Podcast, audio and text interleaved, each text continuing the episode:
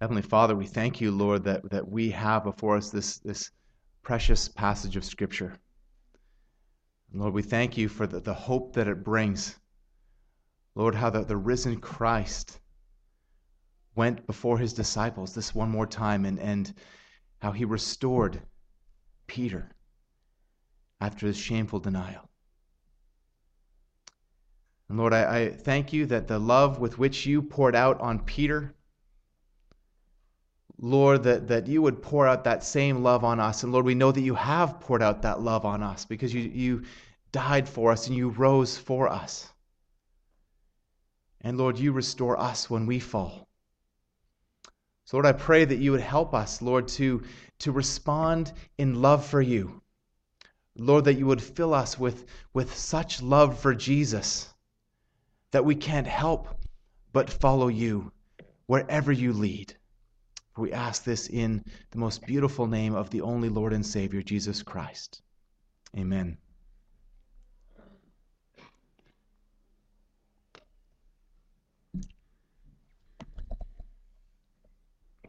Well, at the end of, of John chapter 20, it looks like the story is over.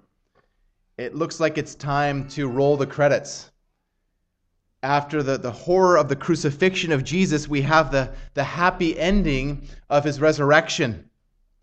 The disciples believed in Jesus and he commissioned them, sending them out even as the Father had sent him. It looks like a great place to finish. And John even writes at the end of chapter 20 Now Jesus did many other signs in the presence of his, the disciples, which are not written in this book. But these are written so that you may believe that Jesus is the Christ, the Son of God, and that by believing you may have life in his name. What a great ending. But then we have John 21.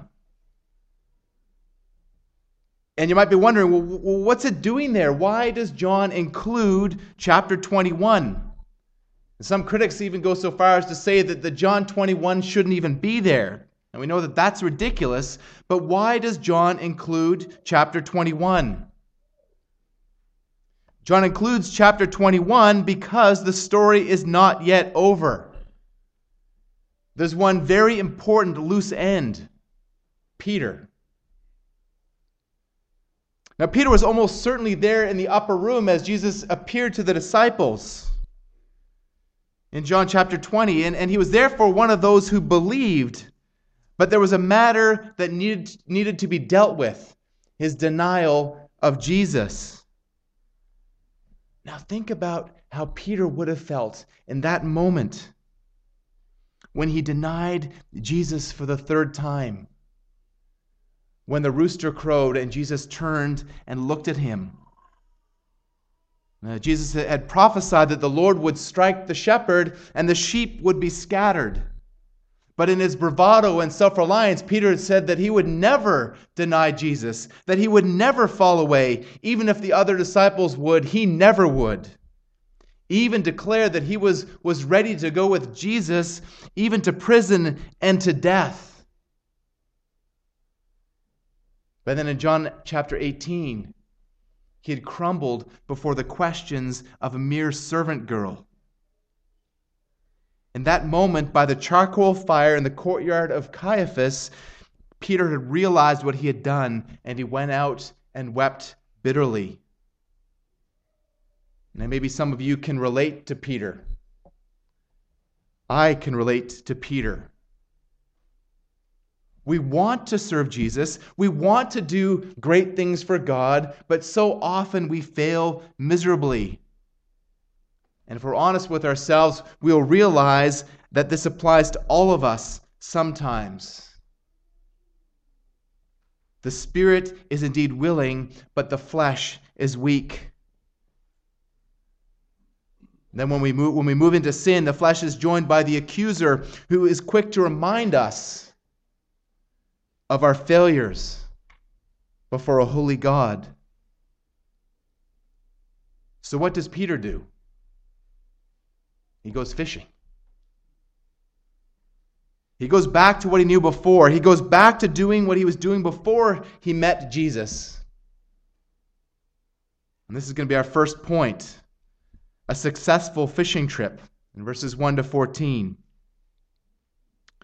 John begins the chapter by telling us that after the events of chapter 20, after Jesus had appeared to Mary Magdalene and, and twice to the disciples in the upper room, that these things are taking place, that Jesus appeared to the disciples again. As Sinclair Ferguson says, this was more than a reunion, it was a revelation. Jesus was revealing himself to his disciples in a very intentional way, at a very intentional time, at a very intentional place. And John tells us that seven of the disciples were gathered there, fishing together on the Sea of Galilee. We have Simon Peter, the fallen leader. We have Thomas, the one who had doubted. Nathanael, the Israelite, in whom there was no guile. James and John, the sons of Zebedee, or more accurately, the sons of thunder, and two others, probably Andrew and Philip. Now, this event took place at the same location where Jesus had first called them. There are many parallels here with the call of the first disciples as is described in, in Matthew 4, 18 to 20, and Mark 1, 16 to 20, and in Luke 1, 5 to 11. And John expected that his, his readers would have been very familiar with these events. Please turn with me in your Bible to, to Luke chapter 5.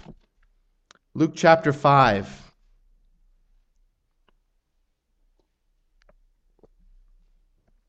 By the lake of Gennesaret, also known as the Sea of Tiberias or the Sea of Galilee, Jesus saw the boats belonging to Peter and Andrew and their partners James and John.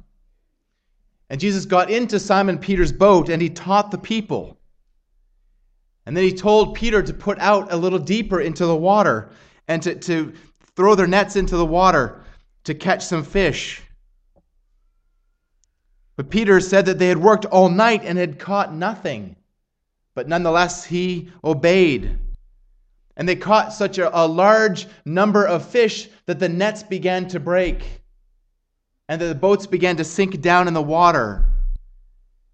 And then Simon Peter fell at Jesus' knees, saying, Depart from me, for I am a sinful man, O Lord.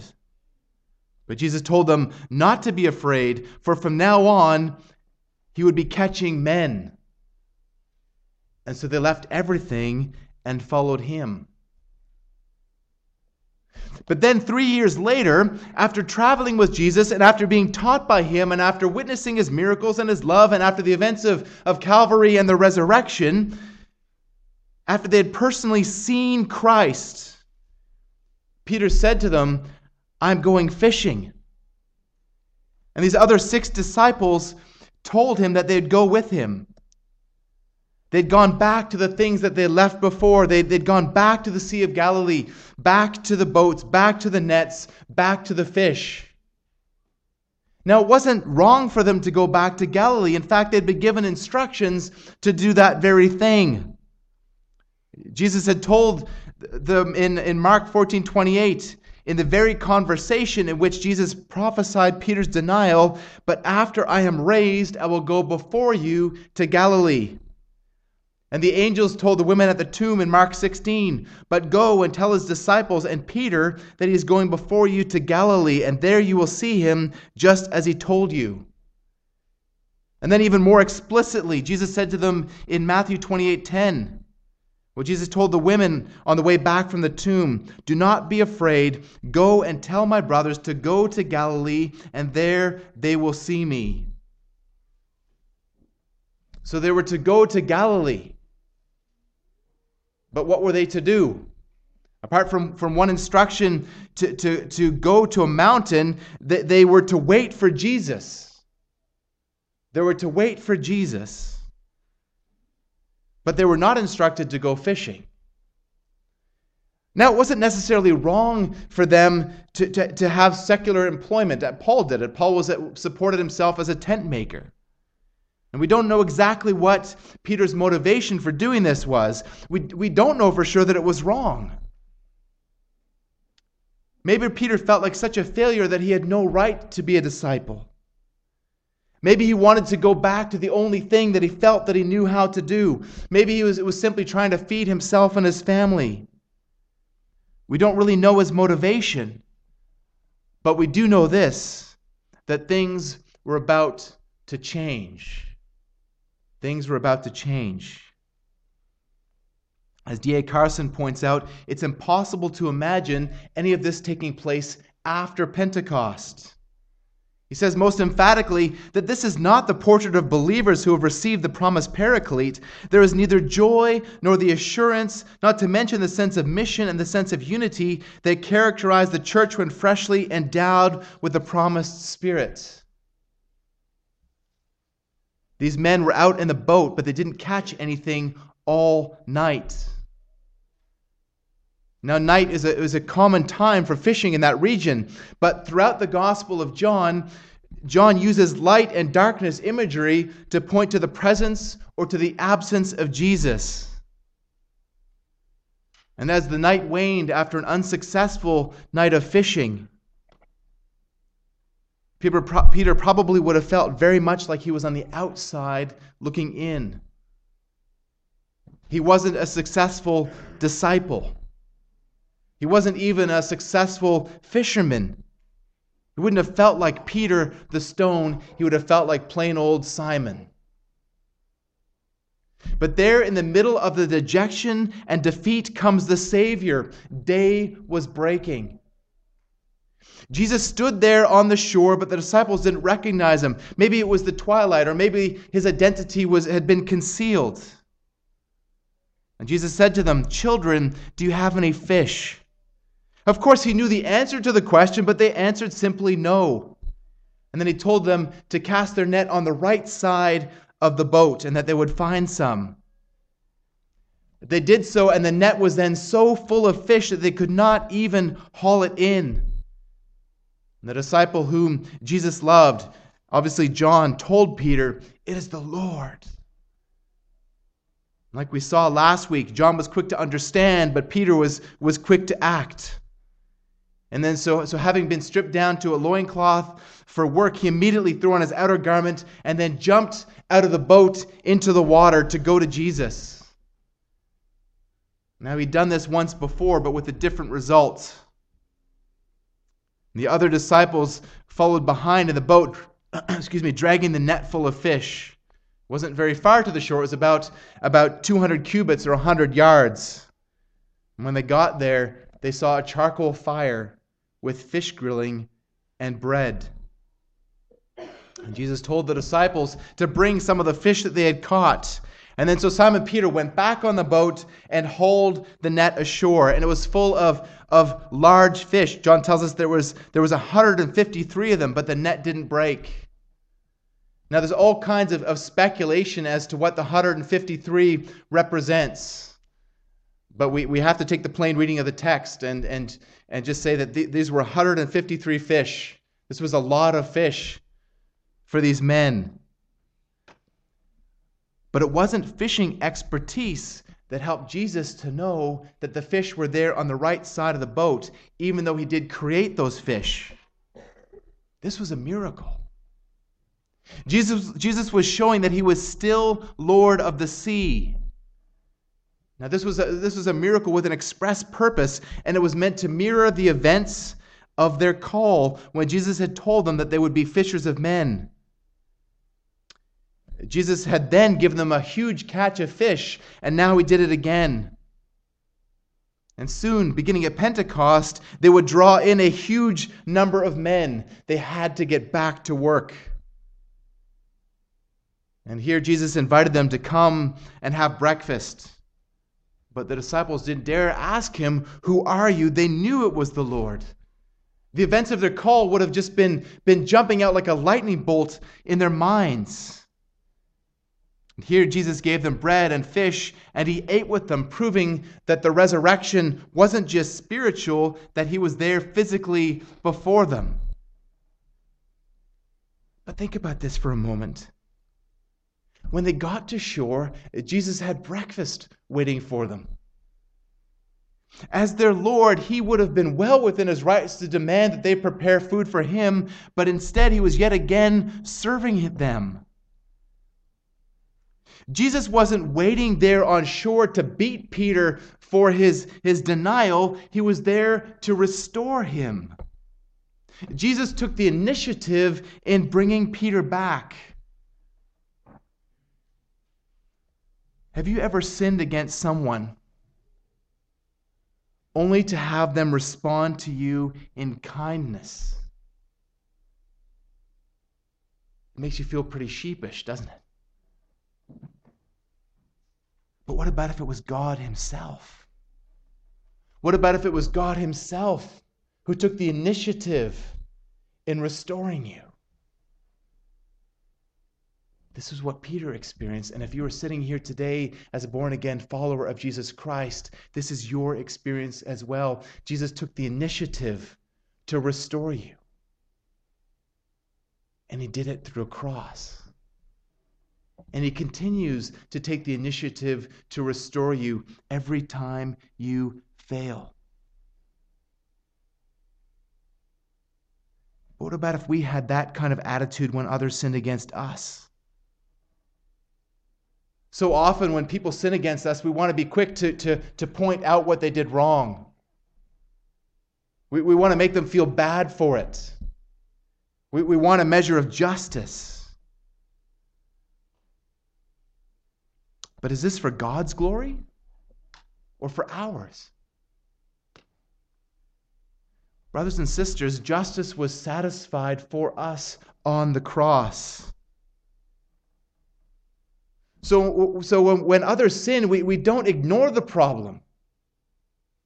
We're commanded to go to them, but we're to do so with a heart of love and service that is seeking to restore them for the glory of God. We too are called to be fishers of men. May the Lord grant success to our fishing trips. But now, John, the apostle of love, who is so named for his focus on love throughout his gospel accounts and his epistles, focuses on the nature of love as Jesus asks Peter, Do you love me? In verses 15 to 17, this is their second point. Here we have this, this poignant conversation between Jesus and Peter, where after breakfast, Jesus asks Peter, Simon, son of John, do you love me more than these? Notice here that he doesn't refer to Peter as Peter, but as Simon. This was the name that he had been born with, but Jesus had given him the name Peter at the time of his, his Caesarea confession that Jesus was the Christ. This conversation is about bringing Peter back to who he was. There by a charcoal fire, events that had taken place by another charcoal fire were brought to mind. Three times Peter had denied Jesus, and three times Jesus asked Peter if he loved him. So the first time, again, Jesus asks Peter, Do you love me more than these? Now, does he mean, Do you love me more than these fishing implements? Or do you love me more than, than these other men? I believe that, that, that, these, are, these are essential questions, but a third meaning is more likely from the wider context. Remember that, that Peter had declared that even if the other disciples fell away, he would never fall away. So Jesus is asking him, Do you really love me more than these other disciples do? And Peter replies, Yes, Lord, you know that I love you. So Jesus told him, Feed my lambs. Now Jesus asked him a, a, second time, Simon, son of John, do you love me? And Peter replies, Yes, Lord, you know that I love you. And Jesus told him, Tend my sheep. But then a third time, Jesus asks Peter, Simon, son of John, do you love me? John tells us that Peter was grieved, or literally cut to the heart because Jesus had asked him again. And he replied, Lord, you know everything. You know that I love you.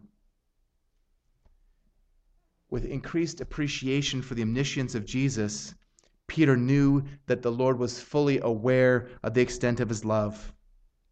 And Jesus told him, Feed my sheep. There's something interesting revealed when you look at the Greek verbs here that are used for love. The first two, two times, Jesus asks Peter, Do you agapes me? And Peter replies, You know that I philo you. But then the third time, Jesus asks, Do you philace me? And Peter replies, I philo you. Now, there's been much discussion and debate over these words. Earlier commentators like A.T. Robertson tended of the opinion that by using agapeo, that, that, that uh, Jesus is referring to a higher form of love, while phileo refers more to brotherly love. However, a, a couple of, of influential modern commentators, namely Leon Morris and D.A. Carson, emphasize the fact that there is semantic overlap between these two words that sometimes they're used interchangeably in Scripture, even in John. For example, when, when John quotes Jesus saying the Father loves the Son in John 35, he uses agapeo, while in 520, the same sentence, he uses the word phileo. Also, uh, agapeo does not only refer to, to good love or to sacrificial love or to divine love. Paul writes in 2 Timothy 4:10 that Demas, in love with the present world, deserted him, using, this, using agapeo. And so these commentators say that the, the different choice of words was just stylistic. But if we look at the if we look at the text, we need to realize that this is not simply stylistic. John was recording an actual conversation. He was recording it accurately as it actually happened. And it wouldn't make sense for, for Peter to use a different verb for love if he intended to say the same thing that Jesus said. And Peter even draws a distinction between the two forms of love in his list of virtues in 1 Peter 1 5 to 7, saying that we are to supplement our faith with brotherly affection and brotherly affection with love. Supplement your, your phileo with agapeo. So there's something going on here. We need to notice, too, that, that Peter declines even to, to refer to the more than these parts. Simply says, Lord, you know that I love you. But in his humility now, in his newfound humility, he's not willing to, to elevate himself. He's not willing to compare himself even to the other disciples. It's just an example of, of the fact there's a lesson here for us that, that, that we, we, when we're looking at our, our interpretation, we need to be very careful not to simply accept whatever commentaries are popular at the moment. We need to study the scriptures for ourselves in order to try to, to, to figure out the meaning and the power of the Holy Spirit as, as best we can. Also want to speak for a moment about the command that Jesus gives Peter regarding his sheep. Here we have Jesus, the chief shepherd, caring for his sheep by reminding this under shepherd of his role and of his responsibility to feed the sheep that were Jesus's. Peter had a specific calling on his life. As an apostle, his ministry was to establish the church, and he would, would feed Christ's sheep through the composition of Scripture and through the proclamation of the same. In the second instance, where he says, Tend my sheep, the Greek verb could also be translated shepherd. And this here has the, the, more broad sense of to care and to, to while, while feeding them is part of that. It, it has the wider sense of protection, of guidance, and of nurturing. And these are all responsibilities of the under shepherd. This is obviously Peter's inspiration for writing in 1 Peter 5, 5 1 to 4 that we are to shepherd, that elders are to shepherd the flock of God. So, as an elder, as an under under shepherd, this is my responsibility to shepherd you. And I tremble under the fact that, that when I'm aware of, of my failings in this, and to know that I will give an account for how, how I have fulfilled my office. And please pray for me that, that, that the Lord would strengthen me to do what He commands me to do.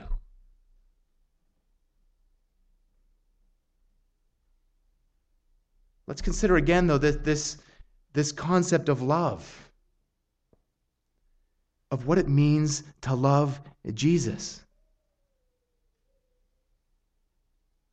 To love Jesus is to obey Jesus. To obey Jesus is to follow Jesus. So easily, we turn around and walk in the other direction. So often we, we, we try to make excuses. We, we say, well, well, I'm not I'm not going to church because because so and so offended me. Or they, they say, I'm not, I'm not going to serve that person because that person has never done anything for me. They say, I, I'm, I'm, going to, I'm going to harbor unforgiveness because that person has not repented. Or I'm not going to sacrifice my life for Jesus because this world is too comfortable. Whatever our excuses are, no excuse, no excuse will be accepted before the throne of a holy God. Jesus told Peter, and he tells us, Follow me. John exhorts us in, in 1 John 3 8 Little children, do not love in word or talk, but in deed and in truth. It's really easy to say the words, I love Jesus. Those words are easy. But do you really love Jesus? Do you really love Jesus?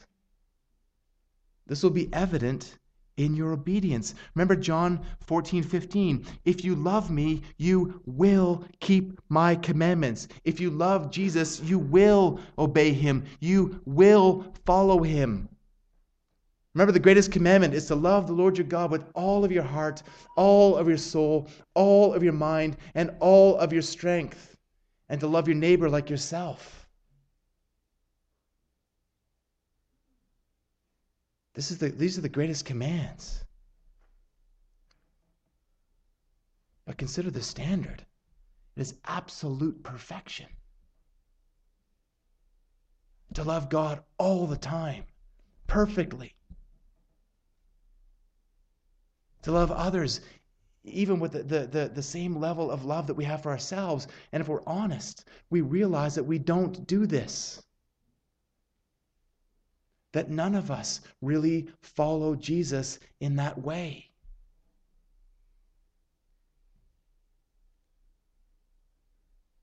But Jesus is quick to restore.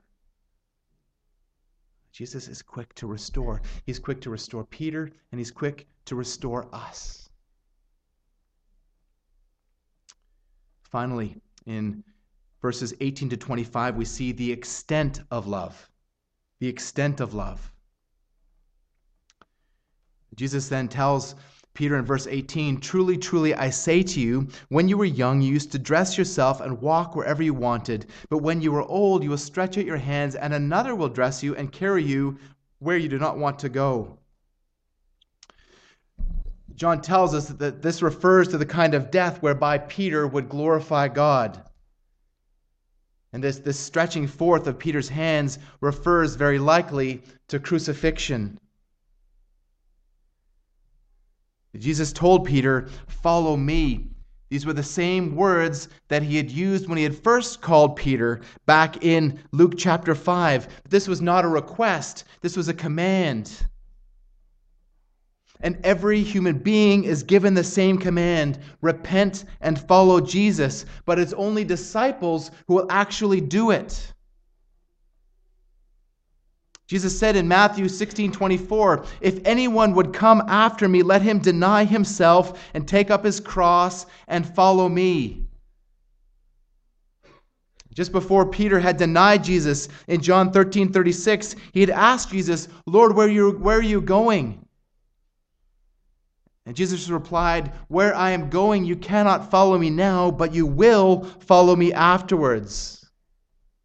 Peter would follow Jesus. He would follow Jesus to the very end. And the tradition has it that, that Peter was actually crucified upside down, not wanting to be, be to die in the same way that Jesus died. So he was a martyr in both senses of the word. By his death, he was a witness for Christ. By his death, he glorified God. Now, back in, in John chapter 18 and John 13, we saw how Peter's denial was every bit as bad as Judas's betrayal. And I asked then, what, what's the difference between Judas and Peter? Jesus. The only difference between Judas and Peter is Jesus. And beloved, the only difference between Judas and us is Jesus.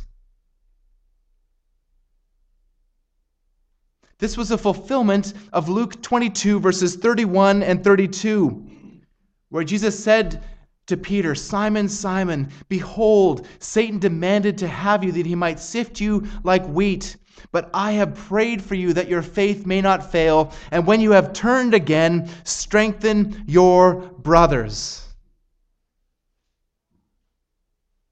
So, beloved of God, Jesus is interceding for us.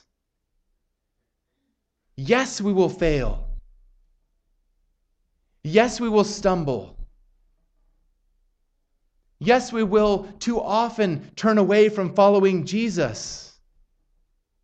But He is interceding for us. So if you are a Christian, if you are elect of God, if you have been predestined, if you are being preserved by Jesus, you will not, you will never utterly fall away.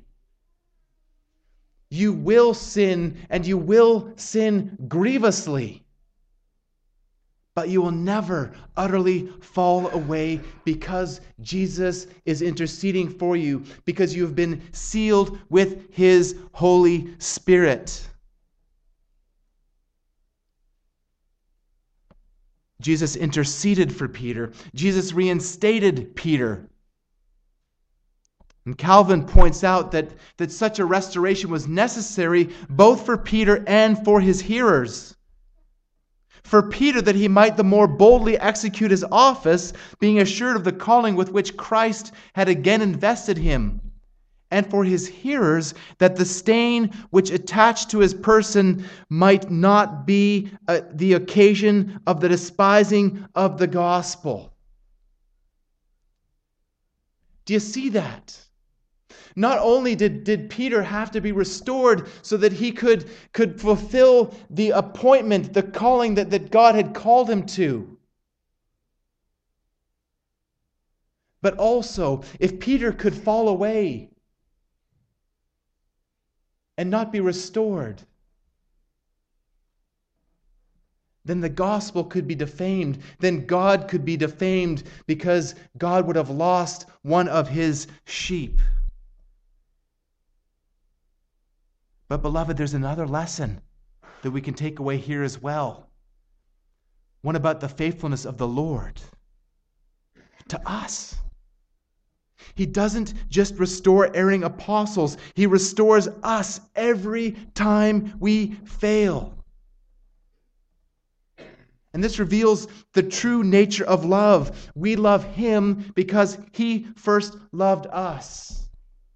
We continue to love him because he continues to love us. But then in verse 20, Peter got distracted. Jesus was, was saying, Follow me, keep your eye on me. But he turned and looked to the disciple that Jesus loved, to John. And when Peter saw him, he said to Jesus, Lord, what about this man? This reminds me of, of the little brother. When, when, when an older brother gets a privilege or, or something, and the younger brother says, well, well, that's not fair. What about, what about me?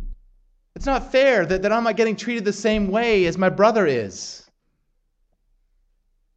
And so often we're like that, aren't we? We, we turn from keeping our eyes on Jesus. We say, well, what about this person? Maybe they don't have to face the, the trials that I'm facing. Maybe everything seems to be going well for them. Maybe they don't, they don't have the, the, the family issues or the employment issues that I have to deal with. It's like saying it's not fair. But Jesus says to him, If it's my will that he remain until I come, what is that to you? You follow me. He's saying, Peter, it's none of your business what I do with Jesus. You follow me. Don't worry about John. I'll take care of John. You follow me. We need to be single minded when we follow Jesus. If we get distracted by anything, we're not following him. But because of this, word got around that, that, that John wasn't going to die. But Jesus had never said that he wasn't going to die. He just said that, that if, it, if he doesn't die until I come, what's, what's that to you? Now, again, from tradition, we, we have that, that, that John was actually the only one of the, of the disciples who, who wasn't martyred. The other, the other 10 and, and the other 11 that, the 11 that was added were all martyred for their faith. But John wasn't. He was, he was exiled. He was exiled to Patmos. We, we read about that in Revelation. But it seems that, that he lived to, to a ripe old age and, and was never killed for his faith. Just thinking again here, it reminds me of, of the game of, of broken telephone. When, when something, when a story first gets told and then it, it goes from ear to ear to ear and, and gets transformed until it's really not like what it originally was. May, this be true of, uh, may this never be true of us. May we never pass along information in the form of gossip, that especially when it, be, it gets twisted to slander. But may we also never be careful to misrepresent what Scripture teaches to actually present it as it is in context. And then John goes on to say that, that, that, that he had written these things and they can be relied upon, that his, his testimony is true. Says that, that Jesus did many other things. So many things that, that if, if, that the, if their books were to be written, the world itself couldn't contain them. Now, he's not just speaking in hyperbole here. This is literally true. Jesus is the sovereign God. Our human minds can't even begin to comprehend all of the things that he has done and, and is doing and will do. But this is also true in the more narrow sense of all that Jesus did to accomplish salvation for the elect through his incarnation, through his life, through his death, through his resurrection, and his ascension. These are the things that Jesus did for us. Not just for Peter, but for us. And again, from, from John 20, verses 30 and 31. Now, Jesus did many other signs in the presence of the disciples, which are not written in this book, but these are written so that you may believe that Jesus is the Christ, the Son of God, and that by believing you may have life in his name. These are written so that you will believe. That you will believe. True disciples, though, don't just believe they follow. That was the command to Peter, and it is the command to us. Jesus said, Follow me. Whether it's to martyrdom or to exile or to mocking or to self denial, the command is the same for us all. Follow Jesus. Let's pray.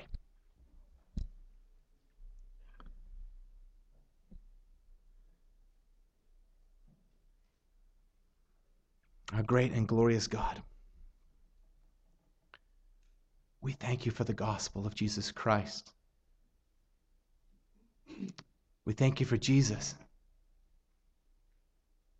the sinless Son of God, who died that we might live who died that we might live not just, just a natural, selfish life, but who died that we might live a life solely devoted to Him. Lord, I pray uh, that you would fill us all with, with such love for Jesus that we too would be willing to forsake everything and to follow Him.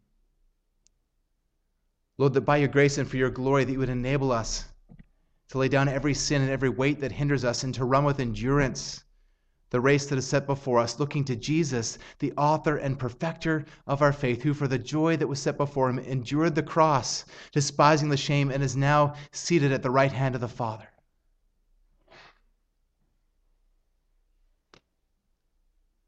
Lord Jesus, will you fill us with such a, a profound and powerful sense of the gospel that we can't help but love you, that we can't help but follow you. And that thereby you would gain great glory for your name as you enable us to follow you to the very end. And we ask this in the strong name of Jesus Christ. Amen.